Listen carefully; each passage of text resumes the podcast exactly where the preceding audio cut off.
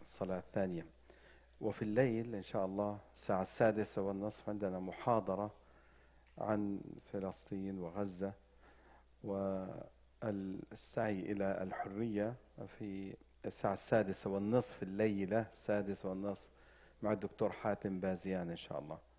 فإن شاء الله دعوة للجميع لأولادكم ولإخوانكم وأهلكم حتى إن شاء الله نعيش مع هذا العلم العالم. إن شاء الله في هذا الموضوع. إن شاء الله ستكون محاضرة ستة ونص لصلاة العشاء. بعد ذلك إن شاء الله سنفتح المجال للأسئلة. والأجوبة أسأل الله أن أن يبارك في جهودهم وجهودكم وجهودنا جميعا في نصرة الحق. الحمد لله. اللهم صل على رسول الله سيدنا محمد وعلى آله وأصحابه أجمعين. لا الدكتور حاتم بازيان بالليل الرسول صلى الله عليه وسلم يقول إن الله إذا أحب عبدا استعمله.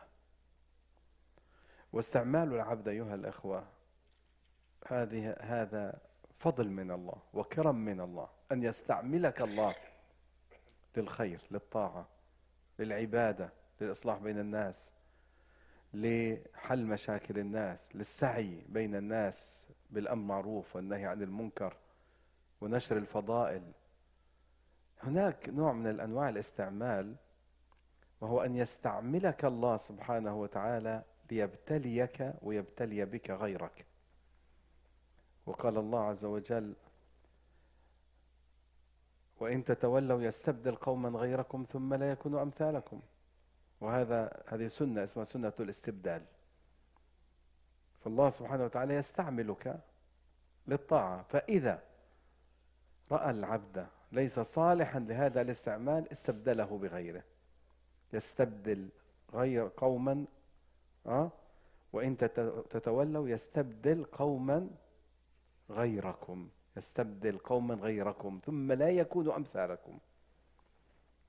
في سورة التوبة ولا تضره شيئا. وإن تتولوا يستبدل قوما غيركم ولا تضره شيئا. فيستبدل قوما غيركم. الآن إذا أنتم لم تقوموا بما وجب عليكم وما أمرتم به وما خلقتم من أجله استبدل قوما غيركم ثم لا يكونوا أمثالكم. وقال يا أيها الناس إن نشأ نذهب إن نشأ إن نشأ نذهبكم ونأتي بقوم آخرين. فالله عز وجل قادر على أن يأتي بمن شاء. لكن وجودك أنت أيها المؤمن هو استعمال وعليك أن تعلم أنك مستعمل من الله. بشتى الطرق بعض الناس يحجمونها ويقيدونها بأعمال ظاهرية حتى يظن أنه مستعمل لله ومستعمل لنفسه وهو حظ النفس. لكني الآن أتفكر في حال أهلنا في غزة. وهو أن الله مستعملهم إياهم ويستعملهم الآن. أهل غزة الآن مستعملون من قبل الله. هذا الاستعمال هذا الاستعمال هو ابتلاء لهم وهو استعمال وابتلاء غيرهم بهم فغيرهم مبتلون بهم. الآن أهل الأرض أهل الأرض مبتلون باستعمال الله لأهل غزة. والبلاء الذي ينزل على أهل غزة هو ابتلاء لأهل الأرض من فالله يستعمل الآن هذه الشدائد التي تنزل عليهم ليمحصهم ويبتليهم ويعينهم ويأجرهم. اللهم أجرهم في مصابهم. لكنه في نفس الوقت ابتلاء وامتحان لأهل الأرض جميعا. فكشف الله بهم سوء الظالمين وقبح المجرمين. وكشف الله بهم فساد الفاسدين ومكر الماكرين. ولذلك يا أهل غزة هنيئا لكم أن الله عز وجل استعملكم. استعملكم بأن أنزل عليكم البلاء والله إنه شديد. لكن كيف؟ إن الله إذا أحب عبدا ابتلاه.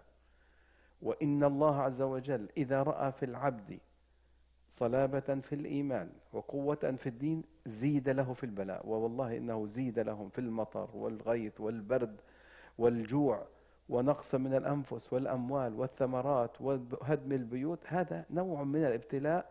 اللهم يا الله أجرهم وثبتهم فوالله إنه استعمال من الله.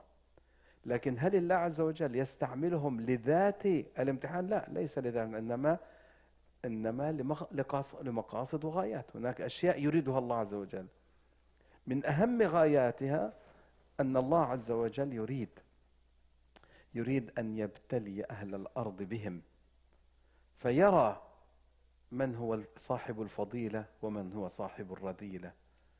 من يغيث ملهوفا ويرحم ضعيفا ويجيب مناديا وصارخا المرأة التي تصرخ أين أنتم؟ أين أنتم؟ يا فلان ويا حاكم فلان ويا فلان ويا فلان. ولا تسمع مجيبا هذه والله فضيحة في الأرض وفضيحة في السماء. والله هذه فضيحة في الأرض أن ينتخي بك إنسان ولا تجيب وأنت قادر على الإجابة. قادر على أن تفعل شيئا ولم تفعل شيئا. فإنه قد ثبت في أصول الفقه عندنا في الإسلام أصول الدين أصول العقائد والدين أن الإنسان إذا إذا أصيب بمكروه أو توقع له بمكروه يتوقع له أن يقع بمكروه. وأنت قادر على أن تدفع ذلك المكروه ولم تدفع ذلك المكروه ثم يموت أو يقتل من ذلك المكروه فأنت مشارك في قتله. فمثلا إذا كان أهل قرية أهل بلد أهل بلد فيهم رجل جائع والناس يعرفون أنه جائع أو أنه مريض بمرض يستطيعون أن يعالجوه ولم يعالجوه ولم يطعموه ثم مات اعتبر أهل القرية قتله. قتله. هناك قاتل الذي يمسك بسيف ويقطع ويقتل آخر. هذا قاتل. لكن هناك قاتل من يرى من يحمل سيفا ويقتل أحد ويستطيع أن يرد ذلك القاتل ولا ولا يساعده فهو قاتل في عرف الشريعة وعرف أحكامها. أهل الأرض اليوم في ورطة شديدة. ليس أهل غزة من هم في ورطة بل الذي ينظر إليهم ويراهم هو في ورطة أشد. لأن الذي في الشدة أمره إلى الله. والله عز وجل سيكشف عنه الشدة. وأما الذي يراه ولا يغيثه ستكون وصمة العار في الدنيا والآخرة. وستكون وصمة إلى يوم القيامة. هل تظنون أن أحداث غزة سيمسح أثرها في أذهان أهل الأرض شيء لن تمسح هذه الآثار ولن تنسى ولن ولن ولن تغفر في عقول الأطفال والنساء والكبار والصغار فيا لسوء من شارك في ظلمها أو في السكوت عنها. والسلام عليكم.